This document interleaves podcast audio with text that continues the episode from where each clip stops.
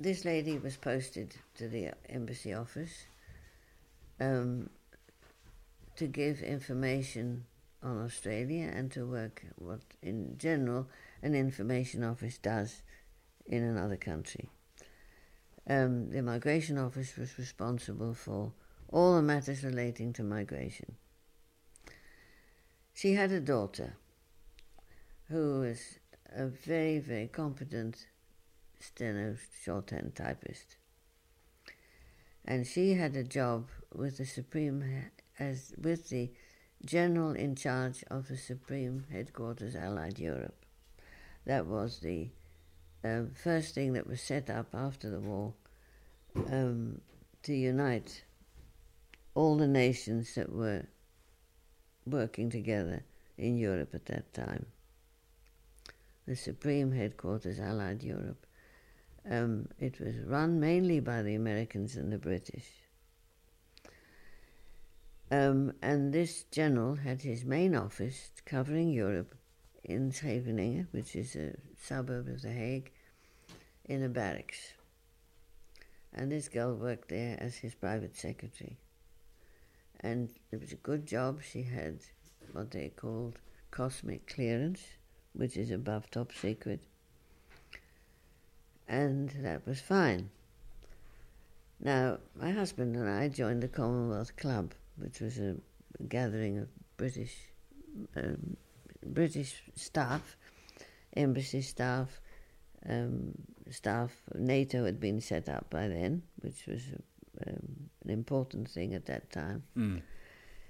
Uh, there were representatives of NATO, there were representatives of British firms, American firms, um, aviation, building, all these things that were coming up and very new were top secret. And the Russians were keen to get what they could. And they had spies in every walk of life. Every, every, um, they had them in Philips, they had them in um, Fokkers, they had them just everywhere where they could get information. So this girl worked for this man, and we had this club, and there was a big party, a big dance in the Commonwealth Club night. So we went there. And during the evening, we found the girl and her mother were there, not, not with us, they were sitting at another table. And she was with her boyfriend, a suave looking man, a bit older than she. Um, and um, they were dancing cheek to cheek. And I, I said to people I was with, I wonder who that is. Oh, nobody knew this man. And below me down, there was a, a, um, a sudden an interval, and he came up to me and asked me to dance. So I did, and I found out he was the first secretary at the Russian embassy. Huh. So I thought, oh. So he wanted my telephone number, and I gave it to him because I wondered, you know, I thought, well, this is worth following up. So I gave him my number, and we finished dancing. He found he asked me if I'd been working in London, and of course he knew he knew what I'd been doing in London. You can bet you. So I said, "Oh, well, yes, I come from London, but uh, I, I, I live here and I'm working here." And anyway, he um, went off, and I sat down where I was, and they carried on all evening. So after the show was over, I started to think, and I thought, now this is very serious. If this girl works there and she's got this man in tow. So I followed them.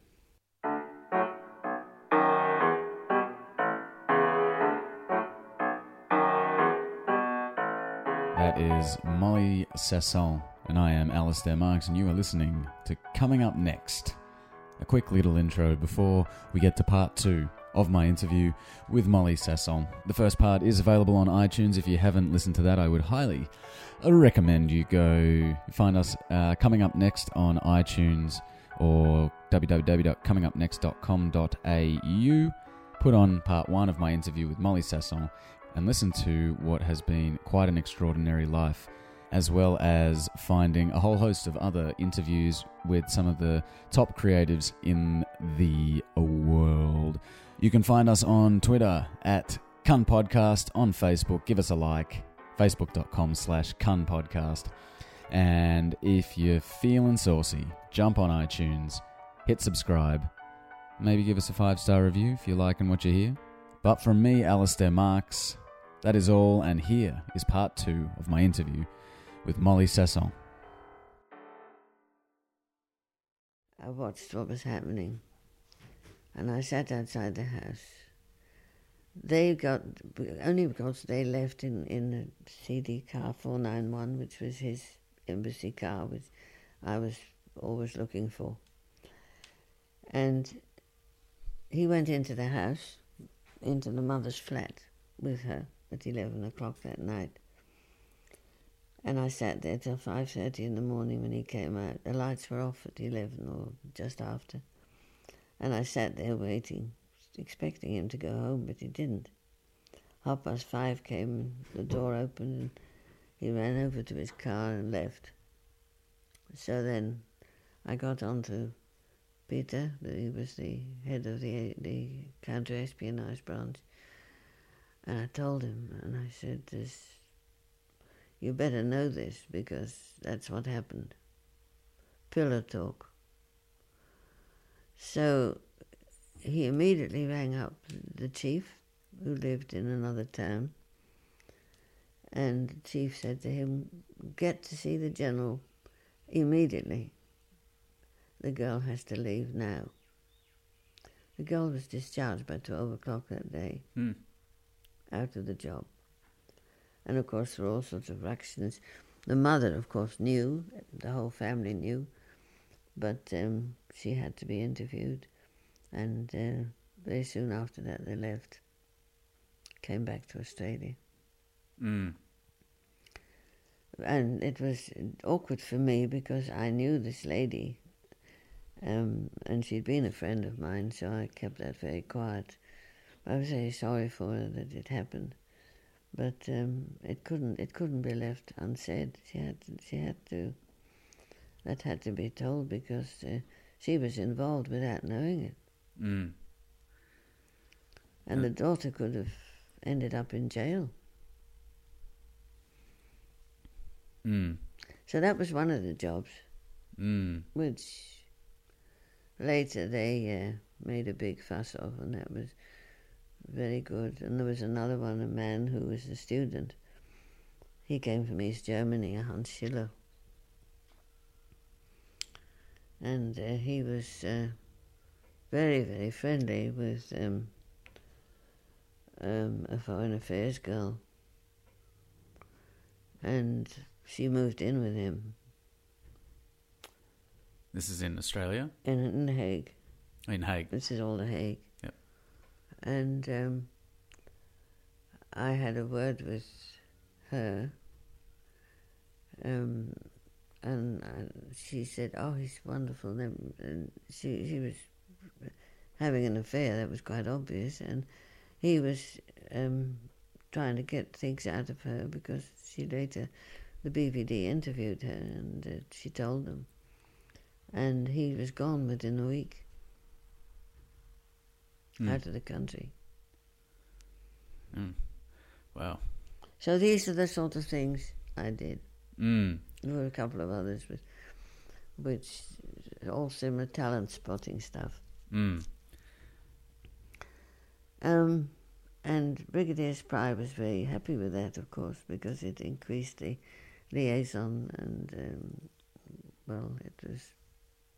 He was, I think he was pleased that that happened. Um,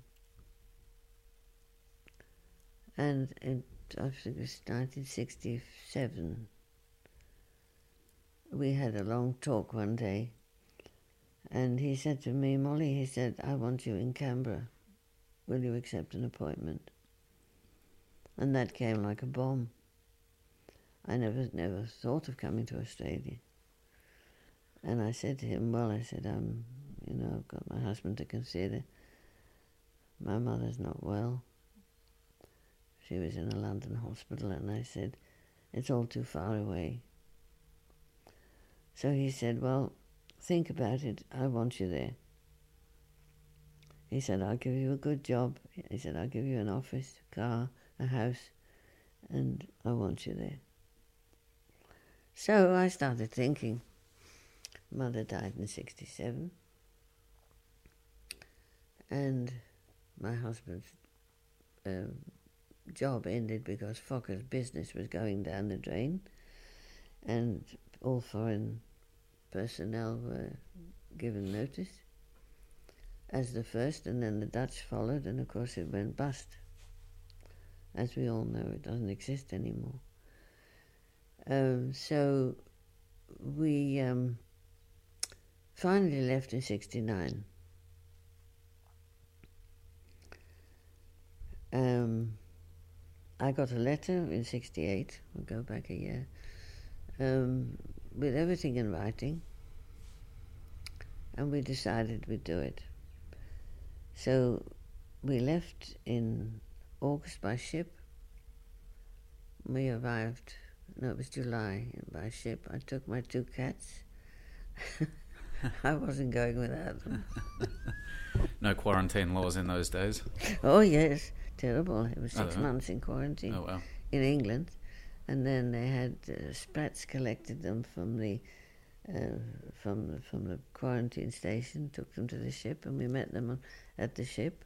They were very well looked after on the ship, and um, they were on top deck with a, quite a spacious spot Mm. place, and they had their cuddle box, which was a big travel container, and they slept in that. And the man who char- looked after them was charming. He was an Italian seaman, Mm. and he fed them all sorts of treats, and they had a lovely time. we could see them every day and walk them on the deck. But when we got to Sydney, we had a terrible trip. We had a we were struck by, a- by a freak wave outside of Perth, Oh, wow. and um, we ne- we were nearly shipwrecked. It was dreadful. We lost all the china on the boat. We had hundreds of people were injured. The boat, the ship went like that and like that and like that three times. Wow. So for anyone who can't see, it's you're Oh, they were flying all over the place, people, and nobody was killed, but there were some nasty accidents. Mm. And thankfully, nobody thrown overboard, but Mm. a lot of things went overboard. So um, we went round the Cape, and it was a six week trip, yes. Um, but uh, that was awful, and um, but we got over it. But children and the some of the passengers were very nervous for the rest of the trip. Mm, understandably so. Anyway, we got to Melbourne and then we arrived. And the first thing that happened was two men walked into my cabin. We packed up our things to get off. And um, they said Brigadier Spry had had a heart attack. He was in hospital and we were not to stop off in Melbourne. We were to go on to Canberra, Mm. uh, to Sydney, because you couldn't go to Canberra to Sydney. So we got off in Sydney and we were met there by two other ASIO people I didn't know and um, taken to a hotel. We had four days in Sydney. I was interviewed in Sydney by some man, I don't know who he was, um, asked me about my travel and said, Well, you'll have to fly to Canberra and uh, you'll have to buy a ticket to get to Canberra. And I said, Do I have to buy my own ticket? He said, Yes, you will, because uh, we're supposed to get off here, so we can't uh, pay you. So I had to buy two tickets, one for my husband, one for me, and I thought that was a bad start. So we got to Canberra. Coming in, these are just by the ways, but my first husband looked out of the window and he said, My God, we're making an emergency landing. Where the hell are we? We're supposed to. The pilot had told us we were landing in Canberra, hit, uh, capital, capital Canberra. Mm. And he looked, he said, It's not a capital. My God, look at it. They're all little houses. and we did land. It, it looked like a nature strip we landed on. That was Canberra. It was Canberra. And a tiny little hut That's the thing. He said, Is this Canberra? I said, Well, it must be. Yeah, not much has changed. so then there were two other guys. One of them I knew who'd been in Cologne, and he was detailed to come and meet me uh, with another guy, and um, they drove us to the hotel. We went to the Rex Hotel. Nice looking hotel. We thought, oh, that's all right. Went in. We couldn't get dinner that night. We uh, dumped our luggage and we started. We went out. Our car was sitting on the wharf in Sydney. We couldn't get because we wanted to land in Sydney, drive our car. Afterwards, we were going to drive, drive back to go to Canberra from Sydney. But when we were, we were we were supposed to get off in Melbourne, um, and then we were going to go to Sydney and catch our car and then drive to Melbourne to Canberra. That's how it was going to be. Didn't work out that way, so we didn't have a car, so we had to walk. So we walked from from the Rex Hotel into the city, which wasn't too far, and um, we couldn't find a restaurant to have lunch. And the only thing was a pub. And the noise and the beer, the smell of beer was hit us in outside. And there was a terrible noise in there. My husband said, I'm not taking you in there. Hmm. and we couldn't find a place. The centre of Canberra had a children's roundabout covered over for the weekend. And this was Canberra. Mm. So we walked a bit further and we went to Telopea Park and we saw some kids playing and then we saw some dogs and we thought, well, there are some people here, that's one thing. All oh. hope is not lost. Oh my God. And then um, um, he asked the policeman where we could eat. Well, we went without lunch, we didn't have lunch. But then he said, where can we have a decent meal for dinner? So the policeman sent us to a Spanish restaurant on Red Hill by taxi. So we got there in this huge place with all these tables set and nobody there. So we opened the door and wandered in, hoping to find somebody, and we did. There was this bandy legged waiter who was the image of Manuel from the Fawlty Towers, who came waddling out and speaking in Spanish and oh, just like him. And uh, he probably learned English from a book as well. that was the only waiter in the place. Yeah. No cook. We didn't see a soul but him. So he asked.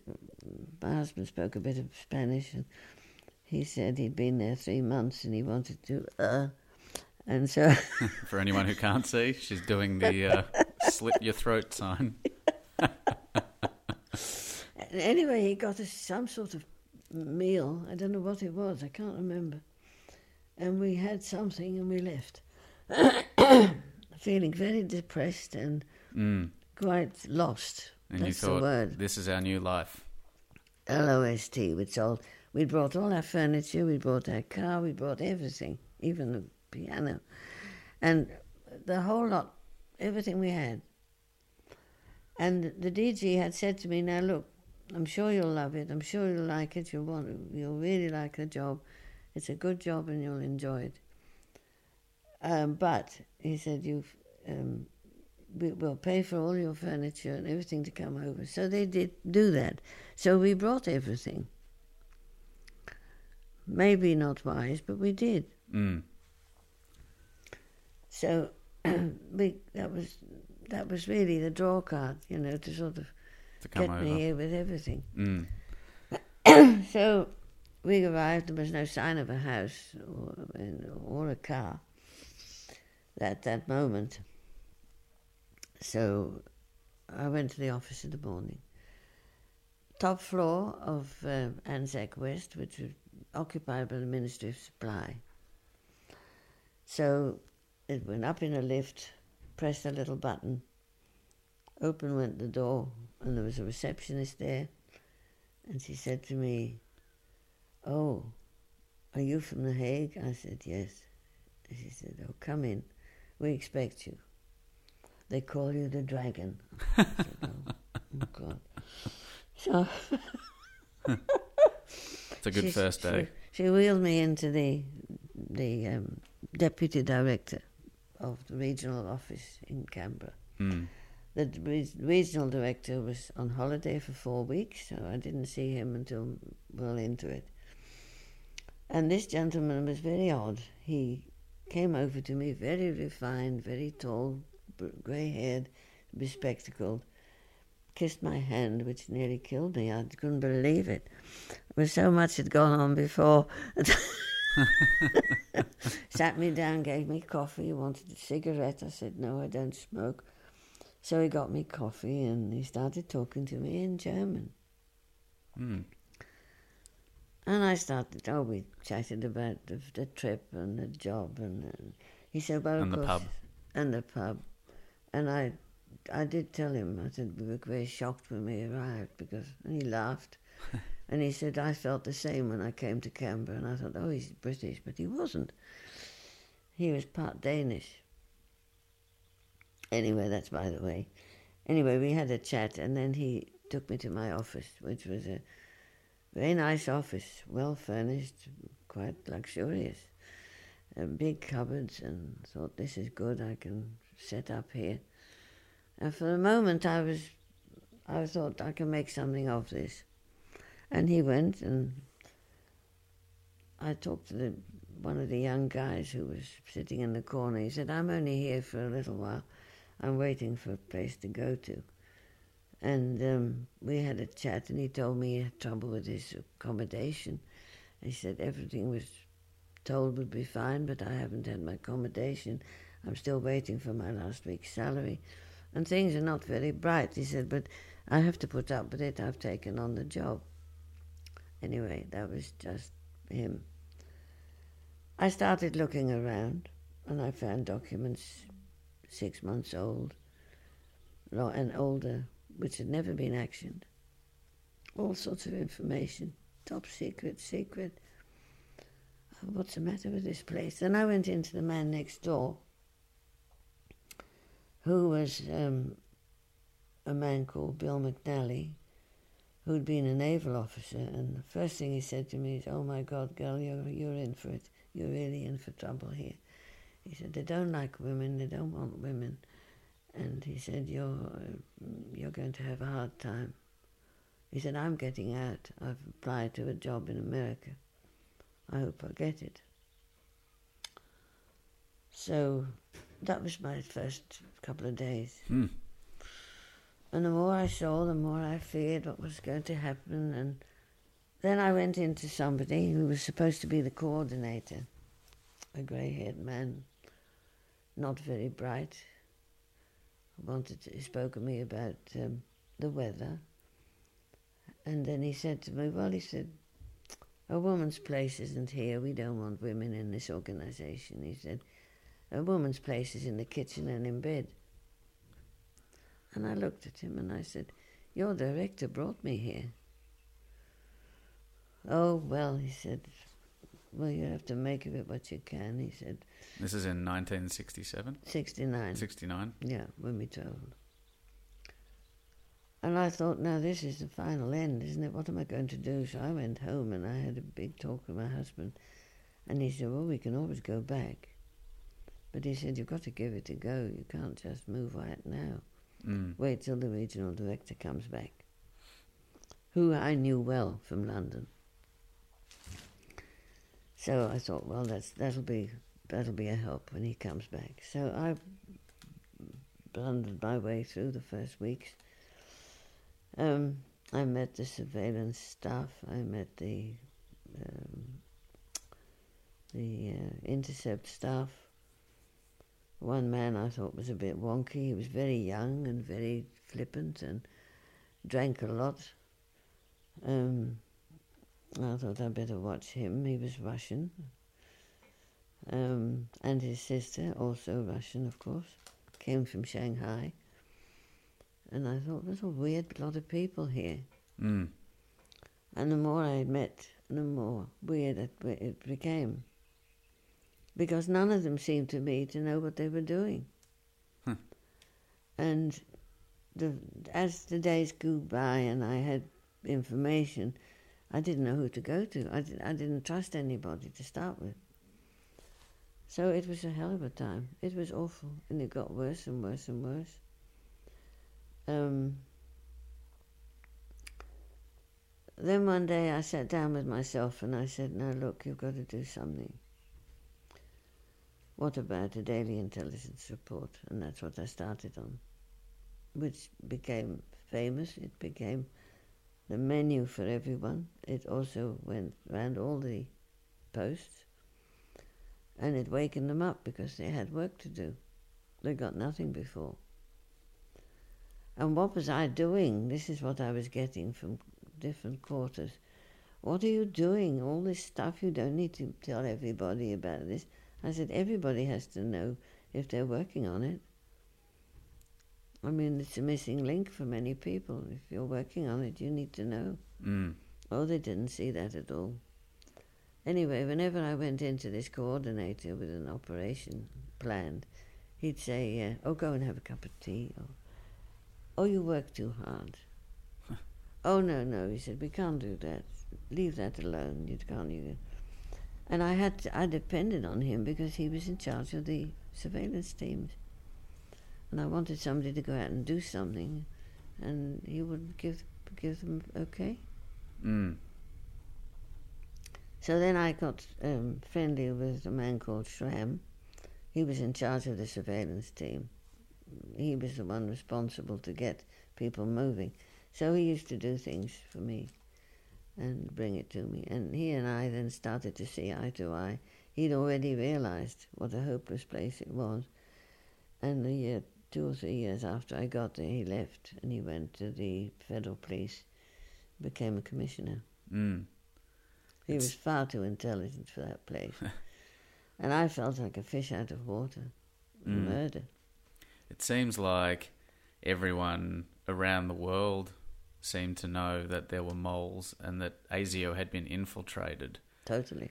I, I read an article where you um, were, had invited a CIA agent to come to ASIO, and he just kind of laughed and said, "No, you've got moles. We're not coming anywhere yeah, near." well, I met him at a dinner party. The regional director came back. And the regional director was a good friend of mine, and he was until he died. We kept in close touch. He'd only died in 08, Colin Brown. Mm. And um, he knew too, because when I went to him with parliamentarians who were so deeply involved, it, it was dangerous.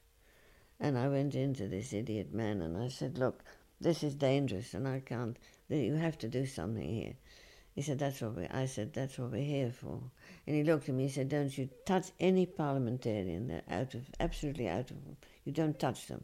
Hmm. I don't want to hear about it. So I went to Colin, the regional director, and the only one I could really trust. And I said, Well, what am I going to do? I'm here to do this and I can't. And he'd say, Molly, don't open a can of worms.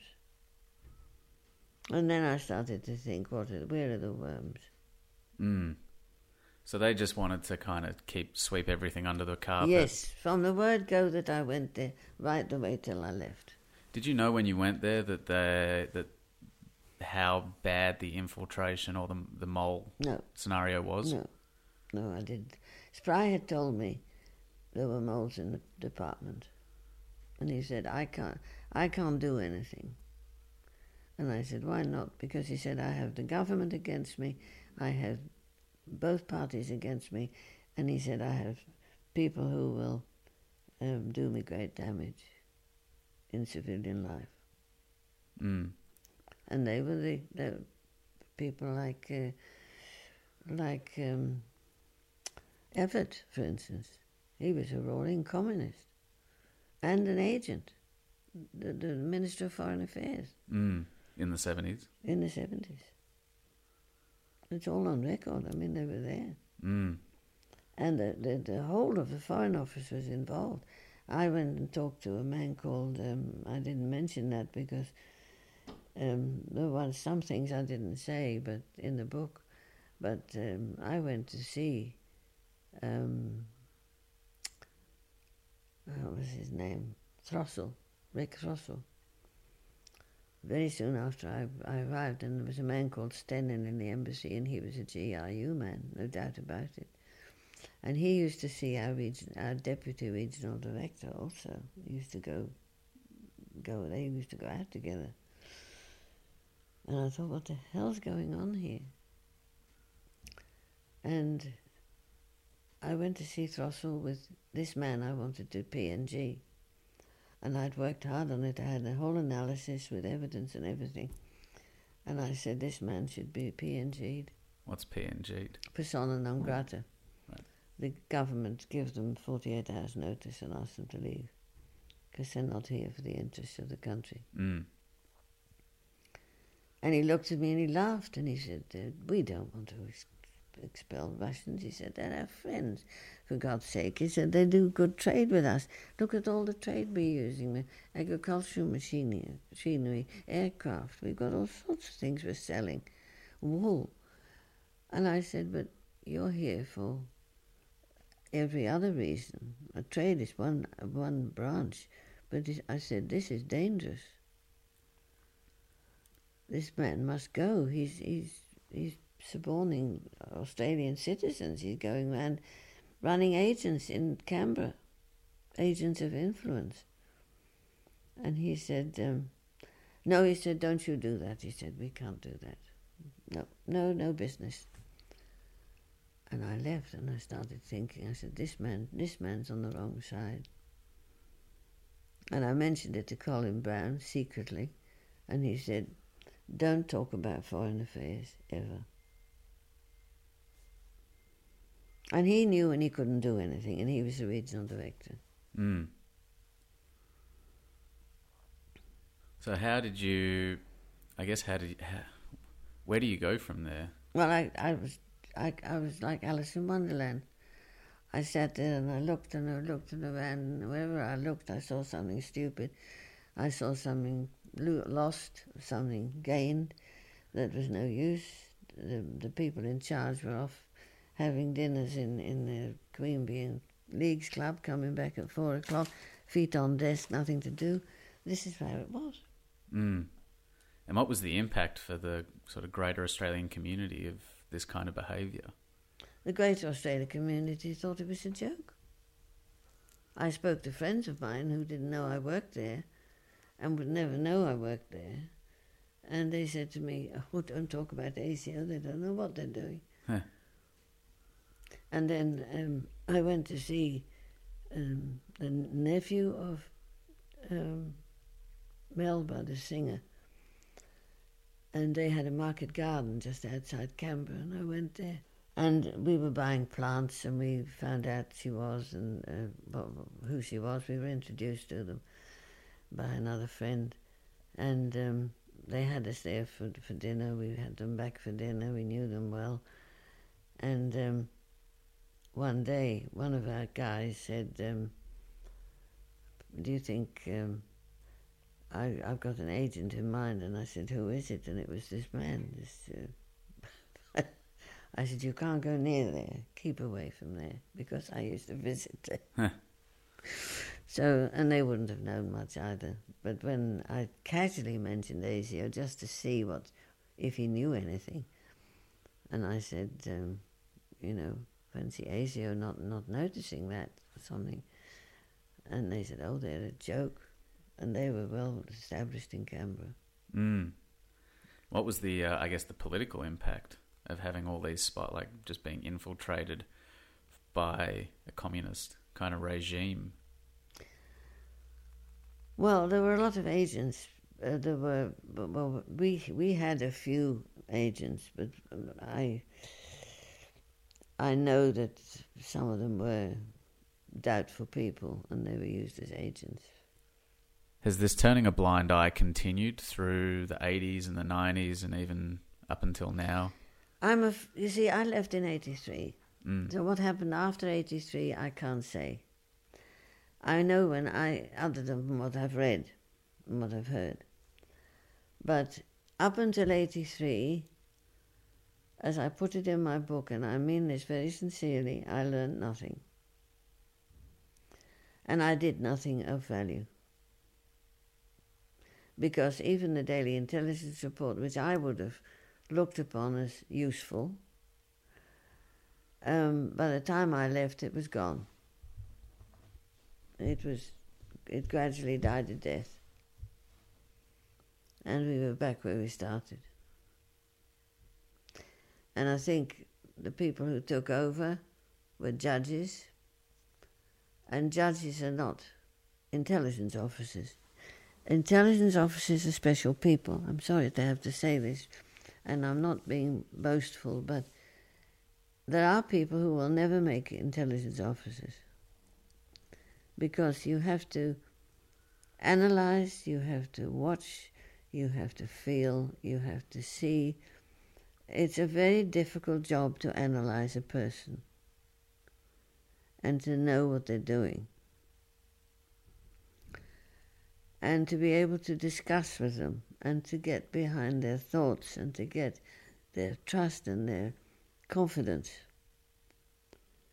And if you don't do that, and if you don't have them got the patience to go into a person's life, to make quite sure that they've got a happy life with a good conscience that you can trust, then you'll never get a good agent. Mm. And that's where the Russians excelled in. Their agent masters were second to none. They were very well educated, very clever people. Um, some of them had um, two or three degrees. They were they were they were uh, people people. They they studied people and they knew what they were doing. None we none of our people do that did that. They came. They were baker boys. They were butchers. They were taxi drivers. They they had no background, and certainly no background. Even if they were clerks before, they had no background in what they were supposed to be doing. Mm. Must have been very frustrating. In our job in England, you had to have a, a background in, in this work. Otherwise, you, you couldn't do it. Mm. And in the Air Force, we had training. We were trained by, we had intelligence courses, we had, we had operational courses. We knew what we, were, what we were looking for and why we were doing it and how we were doing it. Mm. But there was nothing like that in ASIO. Mm. So they came in off the street, so to speak, having been baking bread or whatever they were doing, policemen perhaps. Walking dogs. Yeah, God knows. And and they came in and they were sitting at a desk. Some of them couldn't even write a letter properly. And they got promoted. And you read it in the book. I mean, it, it, it's, it's all gospel truth what I've said in there. Mm. One thing I'm quite uh, fascinated with, this is a little bit off topic of what you were saying, but kind of in line. One thing that I love talking to all of my guests about is if they remember the first time.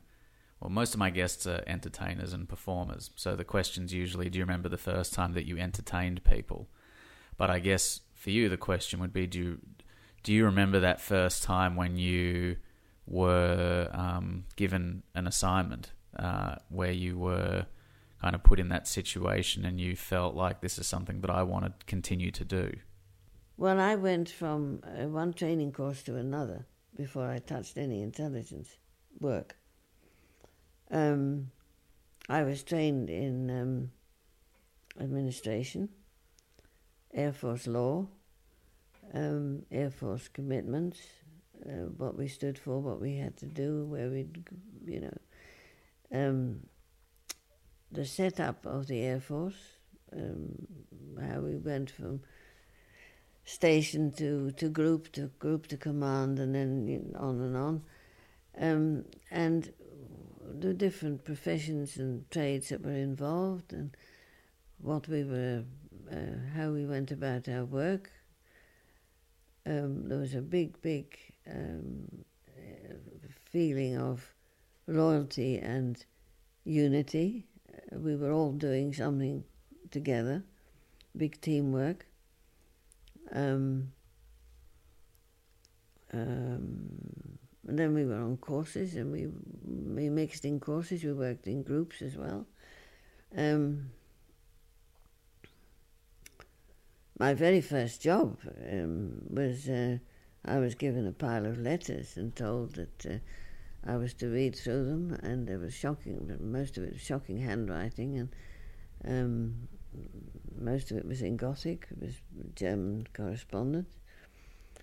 Nobody else could read it, um, and um, I was told to read them, and any letters that were looked suspicious or felt suspicious, I would translate and park, send them to the area concerned, either to Five or to the police or to uh, um, my own my own boss, who was Mm. a group captain in London. And so that gave you quite a strong sense of uh, value and importance. Yes, yes, yes. Mm. And then I was uh, interviewing people who had arrived in England with uh, weird excuses or something that was looked suspicious. And um, that was all in, very. I, I don't know. The whole thing was interesting. I never had a job in the Air Force that wasn't interesting Mm. and didn't get my whole attention. Mm. And that's how I was trained. Mm. It's quite an extraordinary life that you've lived. Mm. Mm. What would you like your legacy to be? It's probably only the book. That's all I've got left, I think. Um, there's a lot there still, but uh, what I needed to say to this to, to Australia um, is what's in there. I want Australia to know that a beautiful country. I loved it and loved it enough to stay in it. Um, I came here for a purpose which I failed, but I hope the book will put it straight. Mm. I couldn't do what I came to do, I promised to do. Mm.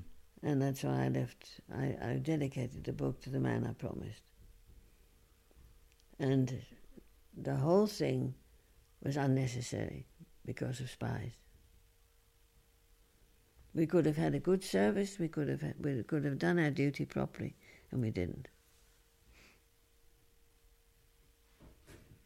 What would you like to see changed for the future? Proper training, proper involvement, loyal people, and a better justice system. Mm. and good government, which we all want. Yes. To have to have ministers elected in government who were in government against the constitution is an unacceptable way of life. Mm. And that's what we had. Jim Cairns, Bert James, Senator Gietzelt. Gietzelt. So my message to Australia is wake up. It's all coming back. History repeats itself. You can see it in Germany now. And it's just started. What's happening in Germany now? Well, East Germany um, is quite strong in Nazism still. They've never really come to terms with changing their lifestyle. Germans like to be told what to do and how to do it. And the, and the East Germans got to do that in the last period of time, where they had to obey, and it was that or the Stasi would, would have them. They are made that way. They must have drill, they must have pattern to live in, and they must know what they're going to get. More than perhaps anybody else in Europe. They're militarized. Mm. And so you can see this coming back again. It's coming back. Mm. And um, Hungary is has already got Nazis in their government, Currently. and uh, the the atmosphere now is stronger than it's ever been since the war. Since all these migrants have been allowed in, You can hear it on TV. You can read. You can read through the news bulletins. Mm. And And it's going to be if, if if this goes on, and more and more migrants go into Germany, there'll be a revolution. And there'll be a Hitler standing up, like we had before. After the last war, Hitler gained ground, and after this, there'll be another person getting up. Merkel will lose her seat, and somebody will get up and grab it. Watch it. mm. So what's the solution to? How There is you? no solution. We have to let it go because it's got to play its play its course. mm. You can't stop these things. But Merkel is losing her ground, and the Germans are getting thoroughly fed up. They've welcomed them to start with. Now they've got this enormous overflow because the others haven't done the same. Other countries have been more sensible. Even Turkey is kicked up. They're not going to take any more. Britain has managed to uh, offer them, I think, oh, Mrs. Merkel's offered them three or four thousand million um, euros to uh, do something about it. And I think they've increased their intake, but uh, the migrants are not staying there. They want to go elsewhere. They're not well situated in Turkey. Mm. And the Turks have had enough too. So the whole of Europe has been disorganized, and that's and that's a, a, a very dangerous sign because unity in, in NATO is already wonky financially, and now it's get all getting all this. They're all doing something else. One wants to do it, one doesn't. One does it half, and, and one feels sorry but can't. Have you followed the news? Uh, not recently, no. No, well, that's how it is now. And in Russia, um, Putin is a very dangerous man. He was a KGB torturer, and he has now made the grade of statesman. He was entertained by the Queen in the Golden Coach, and now they've entertained the Chinese going up the mall in the Golden Coach. And the Chinese are now already planning something in in in the Chinese Sea-. They've got these islands they're building up. The Americans are taunting them by going there with their warships, standing there outside and saying, "Well, we don't accept what you think." Mm. Where is it going? China? Russia? Russia's doing funny things in the Middle East. In one way it's good, in the other way it's very dangerous. How's it going to end? Where's Obama going to go? Mm. Who's going to take over in America? Mm. All it needs is one person to make a mistake, one pilot to drop a bomb in an area where it's going to cause trouble. Mm. And then we've got Kim Jong un sitting there waiting with his atomic bomb. He's wanting to throw it somewhere soon.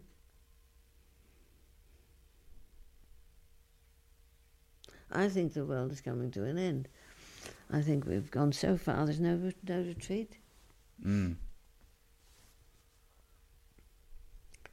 We've, we've spoilt our water, we've spoilt our air, we've polluted everything we can pollute.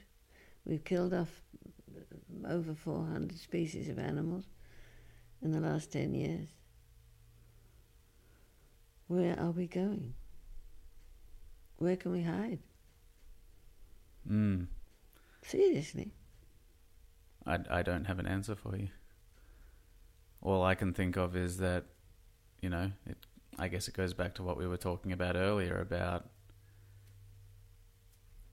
respecting what's been created and There you are.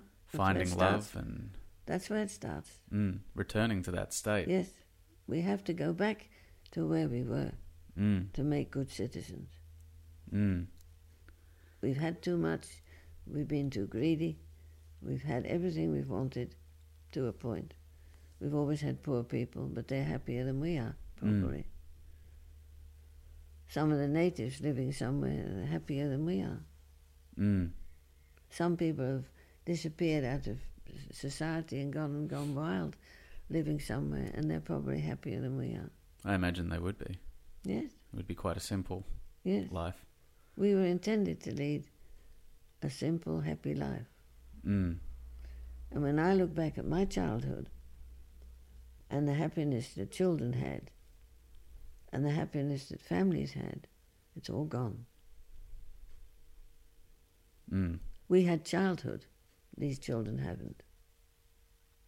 Mm. Well, I guess it's just a different. That's why I wrote in my book the closeness I had to my mother and what she did with me and what I learned to do at home as a child.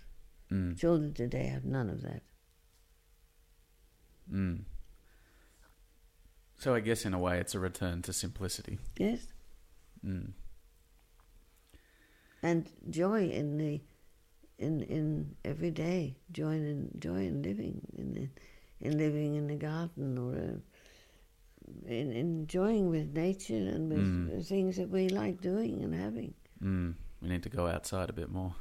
but computers and and all these phones and um I won't use a computer unless I have to Mm. I hate mobile phones. They're useful, I agree, and, and computer you can do business with them immediately, but the essence of it is wrong. Mm. Where is all this going up here? Well, It's also a detachment from human connection. It is. Mm. Children and their parents are nowhere near where children and their parents belong. Mm. Children of nine, ten years old, they're, they're on the computer, they know things that I didn't know when I was 20. Mm. It certainly is an important time to be spreading positivity and spreading love and returning to all of this simplicity that we're talking about. Yeah. And to be in service of that, to be in service of people uh, and the human race, and even beyond that, animals and, and nature Mm. and plants. It's a very important, I think it's always important to be in service of that, but from what you're saying, it sounds like it's a particularly important time now to really be championing these ideals.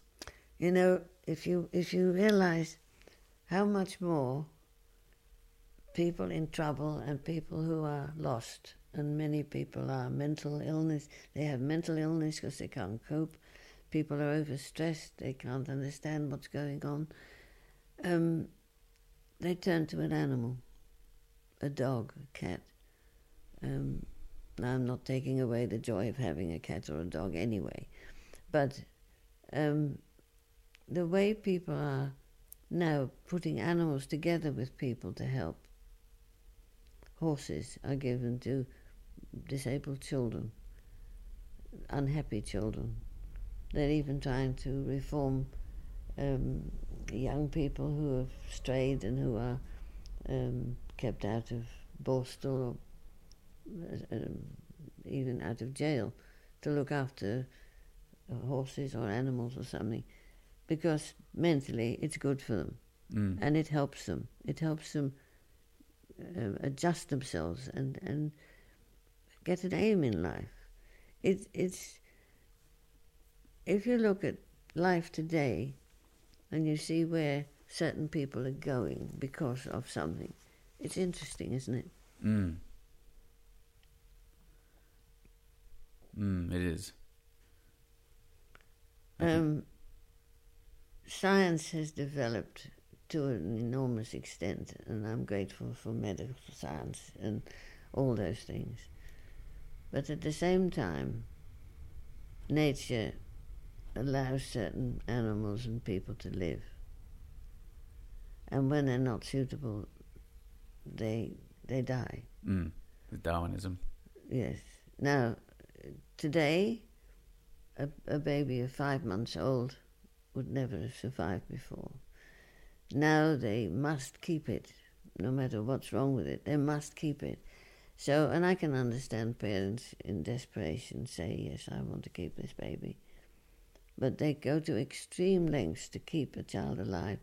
And then, it, probably after two or three years, they realize it's an invalid for life. Mm. The quality of life's not going to be. No. So, is that the right thing to do?